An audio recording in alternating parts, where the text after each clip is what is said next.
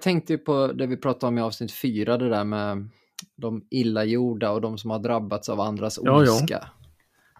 Om deras lidande bara ska glömmas bort eller om det blir någon form av upprättelse. Nu ska jag sno med ett par Läkerol här, ingen som ser men det kanske är Men du, jag frågade ju om du kom ihåg en psalm. Ja, just det. Nej, jag, den ringde ingen klocka. Nej men jag vet ju vad det är. Jag har ju hittat den. Ja. Och det är ju också så fantastiskt att min gamle kantor som jag kamperade ihop med 25 år, Lennart Eriksson som han hette. Och han kunde, han, han hade en väldigt bra psalmkännedom. Så jag ringde till honom och, och, och sa det här. Ja, så jag undrar, kan det vara den här och kan det vara det här? Och så hittade vi salmen då du häll morgonstjärnan mild och ren, den som var på min mammas begravning. Och där har du, den är ju Philippe Nicolai, en av de stora lutherska psalmdiktare som sen är översatt utav Petrus Jonas Angermanus som ju är en av den svenska reformationens stora biskopar. Och sen så har alltså eh, Johan Ludvig Runeberg skrivit på den och sen så har Britt G. Hallqvist skrivit. Och hon har gjort om lite grann på vers 7. Och där står det så här. I himlen sluts vi in i frid och Herren själv för evig tid ska torka alla tårar. Hans ansikte vi skådar klart. Hans godhet läker underbart de hjärtan världen sårar. Kristus, Kristus och han kallas, som är allas vän, den bäste trons fullkomnare och fäste. Versionen som hon bearbetade så står det de kristna. Men du ställde ju frågan, är det bara det här eh, de minsta, mina minsta? Är det bara de kristna eller eh, syftar det på alla? Mm. I den här dikten eller i den här psalmversen som Britt G. Hallqvist har eh, bearbetat så har hon öppnat perspektivet alltså Hans godhet läker underbart de hjärtan världen sårar. Och då tänker man ju på hjärtesår men så kan man ju också tänka på hjärtat så som personlighetens centrum, alltså det som människor som har blivit Mm. sårade in i sitt innersta. Va? Och då tänker jag, och jag hoppas ju, att baksidan, liksom ett mynt har två sidor. Att den andra sidan av domens mynt, om man får använda en sån metafor, det är alltså upprättelsen av den illagjorde och läkningen utav den. Och det står ju faktiskt att han ska avtorka alla tårar och sen så påminner du mig om ju att eh, det är att eh, de ska vara läkedom för folken och de ska ge skördar tolv gånger om året. Mm. Det kanske är så att himlen innebär inte en quick fix alltså utan ett slags växande och ett, ett lä, en, lä, en läkning. Mm.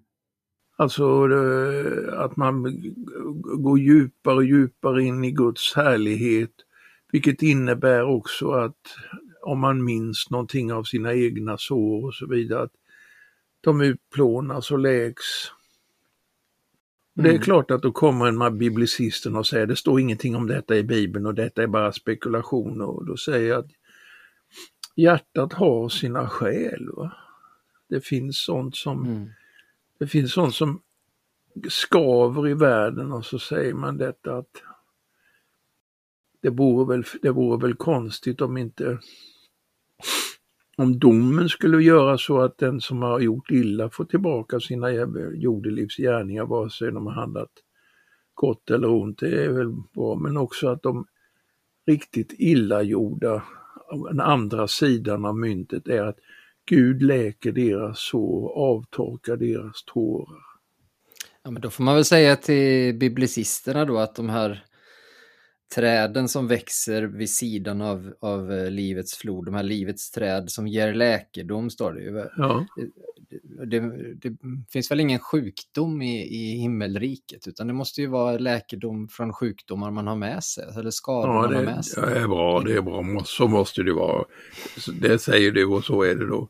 Nej men, och det är märkvärdigt också, det står att de ger läkedom inte åt den enskilde, utan ger läkedom åt folken.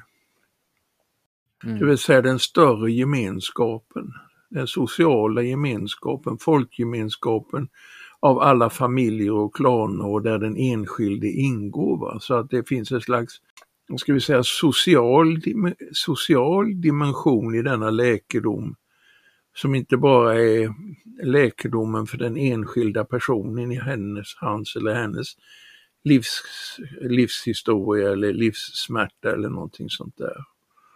Det, mm. Om man skulle vara lite sådär 60-80 så skulle man väl kunna säga, här har vi den politiska dimensionen. Va?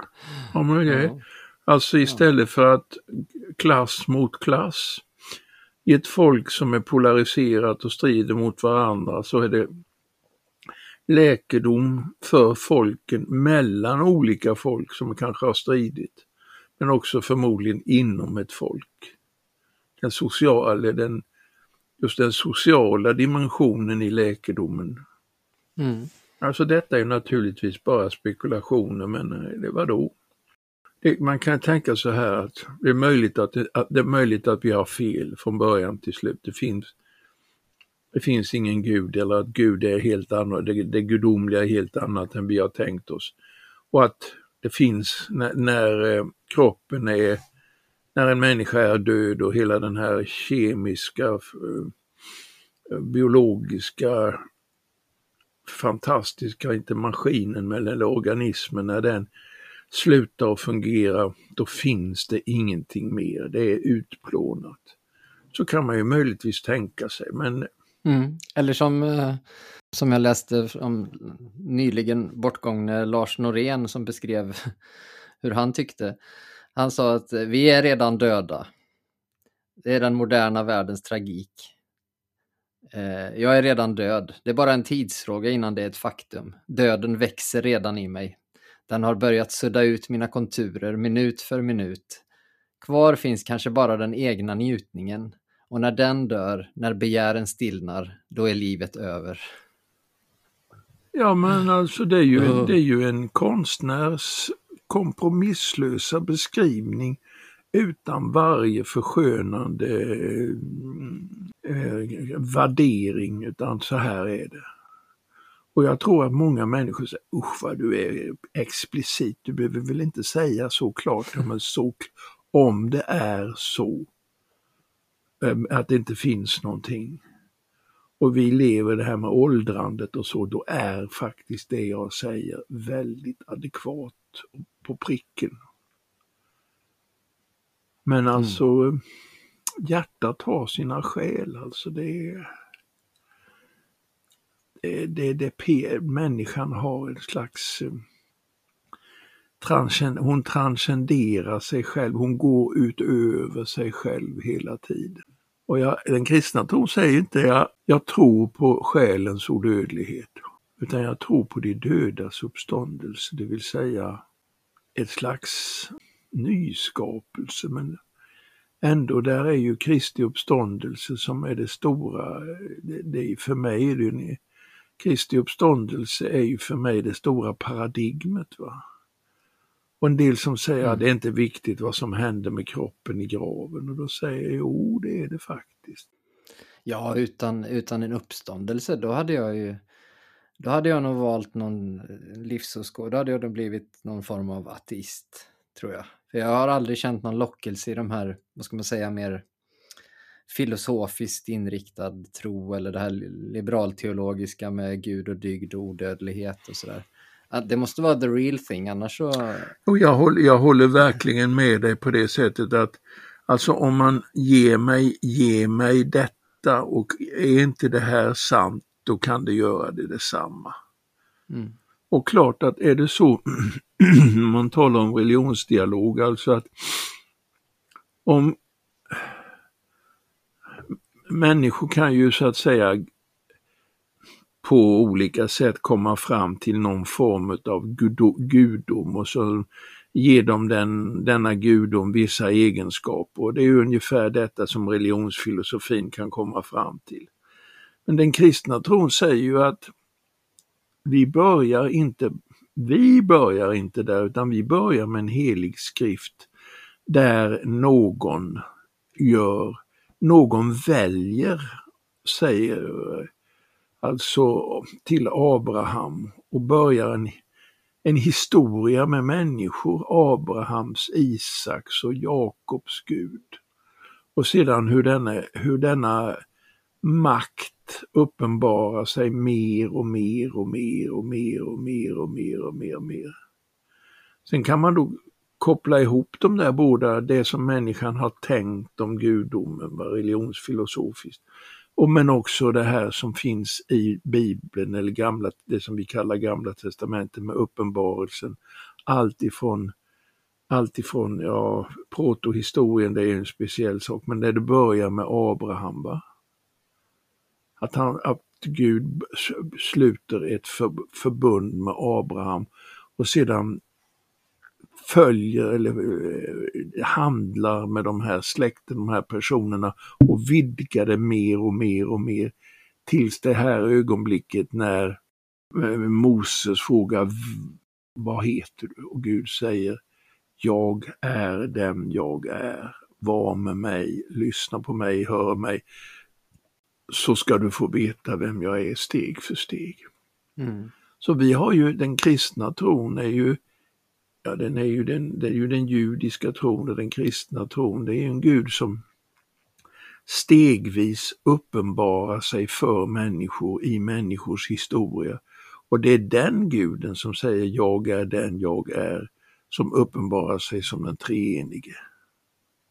Det är inte bara en spekulation som vi kommer, att ha Gud och säga, ja just det, han är också sån och sån och sån, utan det är snarare så att vi börjar med erfarenheten av en Gud som tar initiativet och som eh, uppenbarar sig sitt väsen genom det han säger eller det Gud säger och det Gud gör. Och i denna uppenbarelse så kommer ju alltså att Gud uppenbarar sig i en människa, Jesus Kristus, och vidare uppenbarar sig i en närvaro som man erfar som Gud själv, nämligen i anden. Jag vet inte hur jag kom in på det här men det är sådana tankar som jag haft på, på, på sistone. Alltså att vi, kan inte, vi kan inte prisge vår tro på vi bara säger vi tror på, ja ni tror på, ni tror, ni muslimer tror ju på Gud, en Gud och ni judar tror ju på en Gud. Vi tror alla på samma Gud och då säger jag att det är möjligt men den kristna tron kan inte börja med att vi bara tror på Gud i allmänhet utan vi tror på en Gud som har uppenbarat sig som Fader, Son och Ande. Och vi kan aldrig, vi kan aldrig backa från detta och säga att nu talar vi bara om Gud. Det går inte. Vi talar om Gud som Fader, Son och Ande.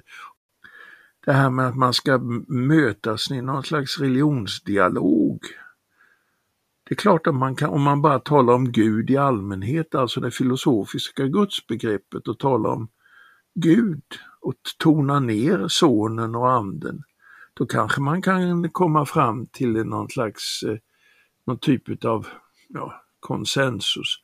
Men det är inte den kristna tron. Den kristna tron är inte en gudstro eller gudendomen utan det är, det är alltså en treenighetstro, det är en uppenbarad tro och vi tror att den Gud som har uppenbarat sig som fader verkligen är fader och har en son.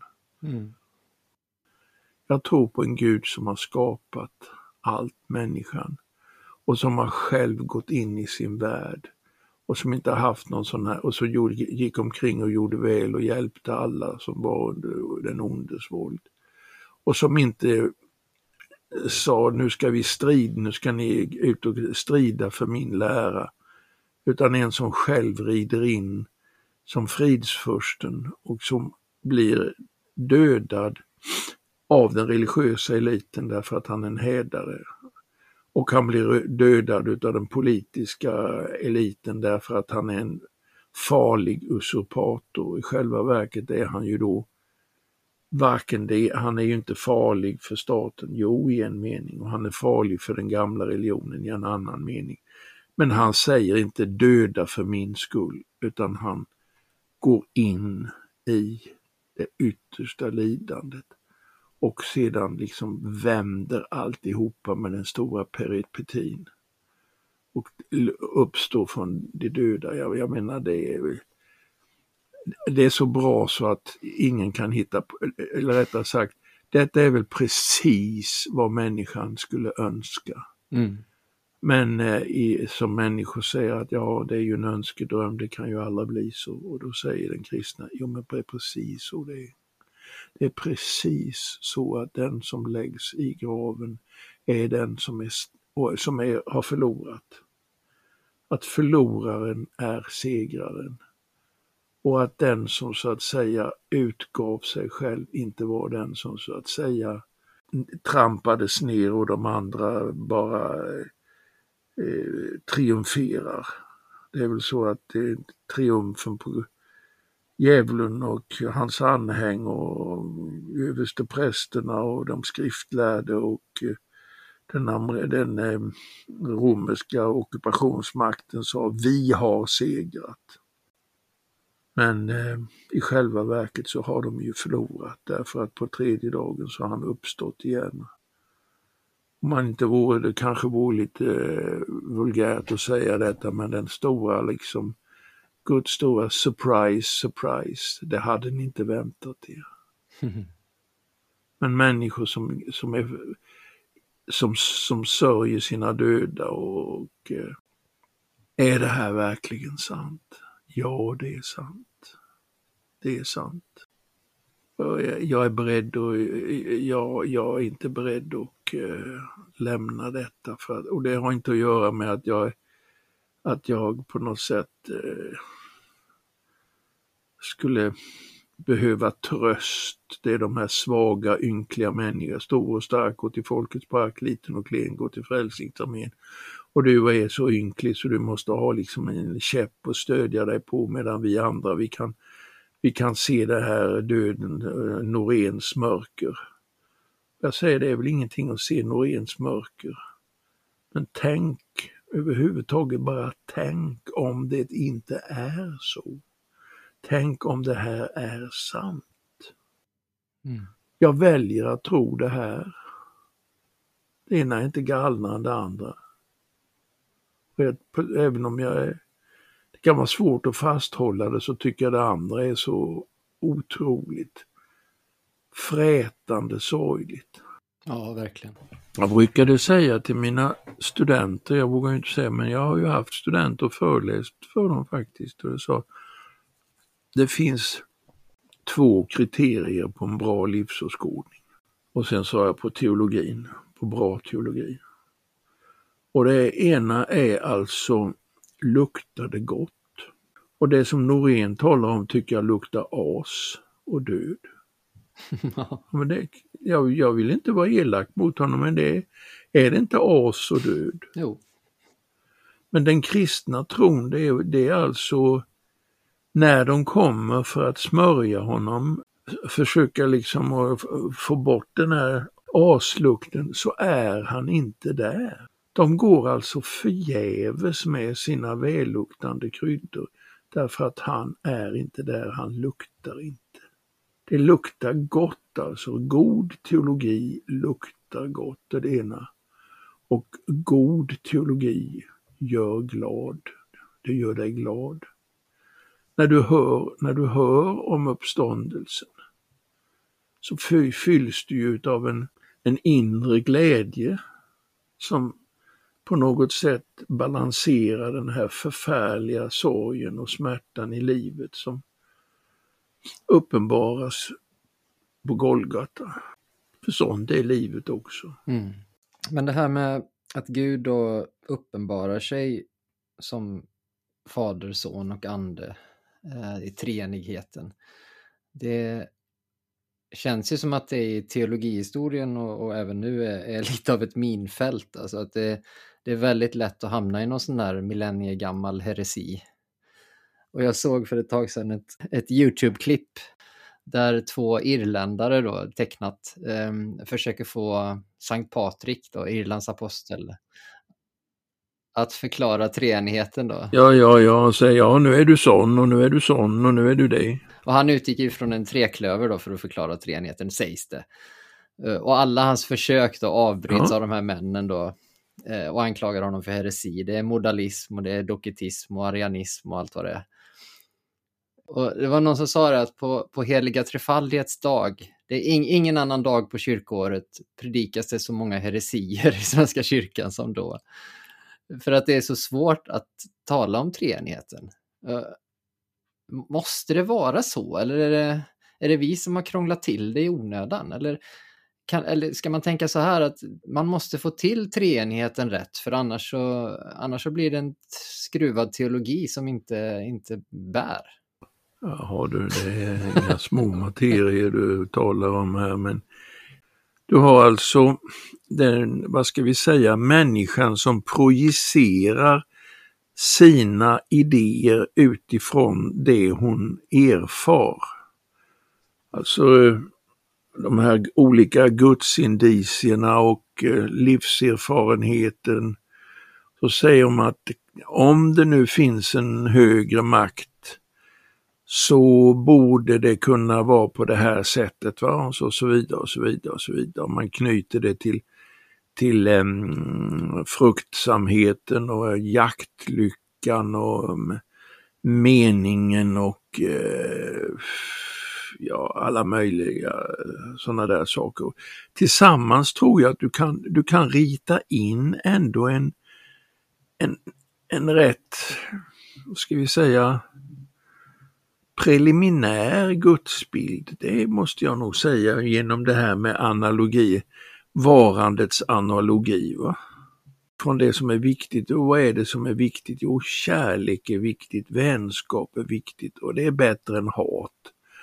Och det här med att det måste finnas någon form av rätt eller någon rättsordning i ett samhälle och det måste finnas belöning och straff. Och, och så ritar man in ett område där man säger att den högre makten är nog så här och det kallar vi Gud. Och det, det tycker jag är helt okej. Okay. Men då måste man ju också tänka också att den där, eh, vad ska vi säga, mänskliga gudsbilden möter ju den gudomliga uppenbarelsen, eller den gudomliga uppenbarelsen möter den mänskliga spekulationen om gudomen. Och det är klart att mycket av människans syndafall och hennes begränsade förmåga att förstå betingar ju hur hon ser på det gudomliga. Men en sak som ju också är väldigt tydlig det är ju att om du tänker på det finns ju en som heter Feuerbach, en av dessa duktiga tyskar, han säger ju att det, människans gudsbild är ju en projektion utav hennes, henne själv. Så man ser varje kultur, varje människa, varje folk har ju sin liksom idé om hur Gud ska vara. Och där har du en också en sån här, då säger att det här med att Gud är fader, det är ju, det är ju en klar och tydlig projektion utav ett patriarkaliskt samhälle. Att Gud är fader, det är därför att männen och har tagit, har varit, vi har haft en patriarkalisk samhällsstruktur och den på något sätt hypostaseras och blir, och blir en Gud själv.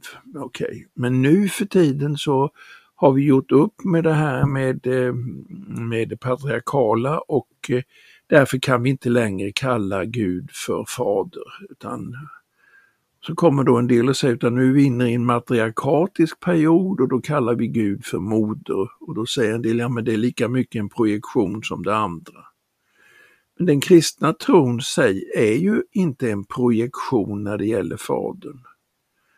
Utan det är ju så att Gud, Israels Gud, den som har namnet som är så heligt så att man inte vågar uttala det, vilket jag tycker är fantastiskt alltså att där i, i praktiken så har judarna dragit den slutsatsen att Guds namn och Guds väsen är så högt och så heligt och så oåtkomligt, eller man ska säga, att vi inte har makt över det att uttala, utan man talar om namnet mm. Shema, eller Adonai, Herren. Mm. Det tycker jag är fint. Men det är just denne som, denna Shema, eller Adonai, som har, ut, som har uppenbarat sig själv så som fader till sonen. Genom sonen får vi veta att Gud är fader.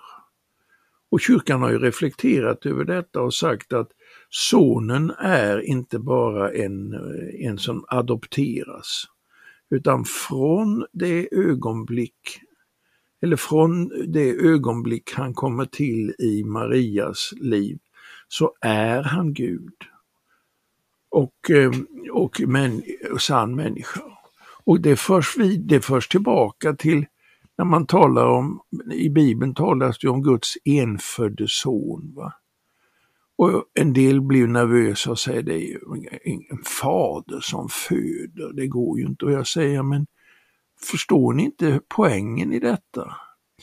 Vilket är det intimaste ord man kan använda om man inte talar om eh, substans utan man talar om, vad ska vi säga, enkla begrepp. Ja, det är ju födelse. Någon som är född ur en annans kropp. Jag är född av min mamma, jag hör verkligen ihop med henne. Och då säger man alltså att Gud har av evighet fött sonen. Sonen hör, hör substantiellt, skulle vi säga med ett annat ord, ihop med Fadern. Och det är genom Sonen som vi får, får alltså den, genom Sonens bön till Gud, till sin fader, som vi kan kalla Gud för fader och som kyrkan säger att han är evig fader, för han har av evighet fött Sonen. Då säger folk, ja men vad menar du med det? Ja, vårt språk bryter samman mellan den Gud som har uppenbarat sig för, för Moses och den som föds av Maria är det ett identitet samtidigt som det är en åtskillnad. Mm. Och det, och det är ju detta som jag tycker är så eh, viktigt att säga. Det är möjligt att andra religioner på något sätt har någon gudserfarenhet av någon skärvor eller någonting sånt. Men vill du komma till Gud så som fader, inte bara kosmos, eh, vad nu man ska kalla det. Och här tycker jag det finns en sak som man ska besinna sig på. Och det är ju det, är det som vi vet om, om universum idag, dess oerhört obegripliga storhet. Det expanderande universum och med ljus och det, det, tanken svindlar och så säger man att jag tror på Gud, Fader allsmäktig, himmelens och jordens skapare av allt vad synligt och osynligt är. Alltså den makt som vi eh, ser med de här eh, teleskopen och alltså, som astronomerna talar om och så där man bara känner sig, man faller ner i ett stort svart hål. Den makten kallar vi för fader och säger att han är evig fader till en evig son. Sen talar vi också då om treenigheten när det gäller anden. Och anden är ju det är också fantastiskt i dogmhistorien faktiskt därför att när eh, 325, när kyrkan gör upp med arianerna och säger att sonen är av samma väsen som fadern, född av fadern för all tid, Gud av Gud, ljus av ljus, sann Gud av sann Gud, född och icke skapad av samma väsen som fadern, homosios. Så gör man alltså en gång för alla säger man att Jesus Kristus är sann Gud. Så kommer då det här människor som säger att ja men nu anden, han är ju, anden är ju en kraft och då säger ju en, de stora teologerna nej det är faktiskt inte så att anden bara är en slags kraft utan anden är också en, det som vi skulle kalla för person eller hypostas eller en, en som kan möta personligt. Och sen kommer då diskussion, eller där man säger att så som sonen är född av Fadern av evighet, så utgår anden av evighet från Fadern. Och detta är ju de stora teologerna i, och det är väl framförallt kappadocierna, alltså eh, Gregorius av Natians framförallt, som har eh, klar, i, i den klargjort detta. När han säger att Fadern är den som är oskapad. Han är inte född men födande och den som han utgår inte utan utgår från honom och så gör han samma sak genom att tala om sonen som inte är den som, sonen är den som är född men inte utgående och inte den som så att säga den föds av. Och så likadant av andra så beskriver han deras förhållande till varandra definierade på det sättet och det verkar väl som en slags bara exercis med ord men det är ändå klargörande att säga att Guds väsen det är, förblir oåtkomligt i en mening men samtidigt så är det finns det tre utgestaltningar som är personliga, Fader, Son och Ande. Och de är relaterade på, till varandra på ett speciellt sätt. Fadern föder Sonen i evighet, Anden utgår av evighet. Och Anden sänds in i tiden av Fadern och Sonen på Sonens förbön. Och eh, jag menar att vi eh, vi kommer aldrig åt det, vi kan aldrig komma åt det, det, det gudomliga mysteriet. Det är som att gå in i ett moln. Men vi har alltså en erfarenhet av en fader genom en son och en ande som finns i oss som ropar Abba fader, att jag vågar säga till denna kosmiska makt att så säga du är min fader. Du är, Jesus är min broder och frälsare. Och det är väl, det är väl så långt man kan komma när det gäller treenigheten. Jag tror att man också ska tänka så här, treenigheten, man kan grubbla över det och man kan läsa fantastiska eh, traktater om det, men jag tror till slut att man får böja sig väldigt djupt och pris, ära vare Fadern och Sonen och den heliga Ande och liksom böja sig djupt inför detta mysterium och bedja det som Jesus har sagt, Fader vår,